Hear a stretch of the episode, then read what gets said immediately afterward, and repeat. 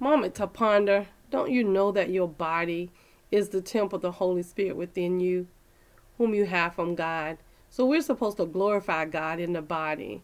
Um, this comes from 1 Corinthians 6 19 through 20. So many times we compartmentalize so many things in our life, and we're thinking that God is only concerned about our spirit, but He's totally concerned about our whole man.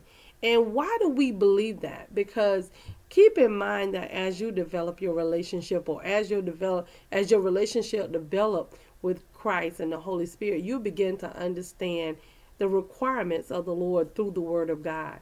And as you begin to allow the Holy Spirit to really minister to you in regards to what um, God is speaking to you about, it changes everything.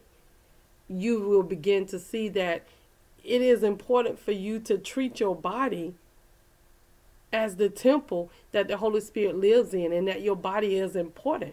Because the truth of the matter, we can treat our spirit right, but if you do opposite to your body, it's going to break down on you.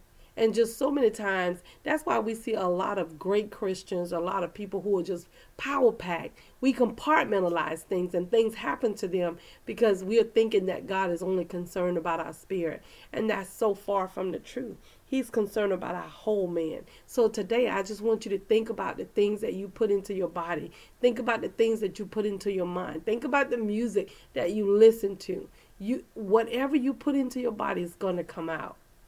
And if you are not putting stuff in your body, mind, soul, and spirit to grow your spirit, to get closer to Christ, then you're not going to get closer to Him.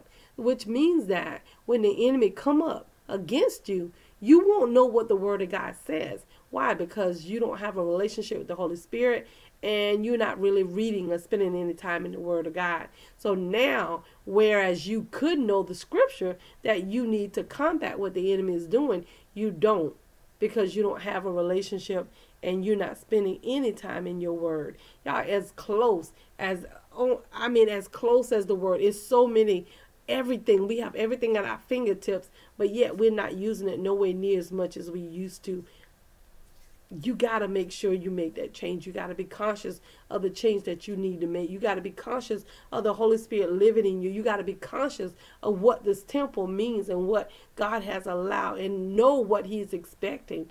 Your temple is important. Your physical man is important because your physical man is what house your spirit.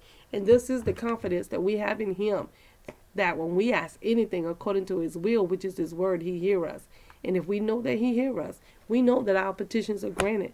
Real talk, Dr. Hancock. We need you to like, comment, subscribe, and share.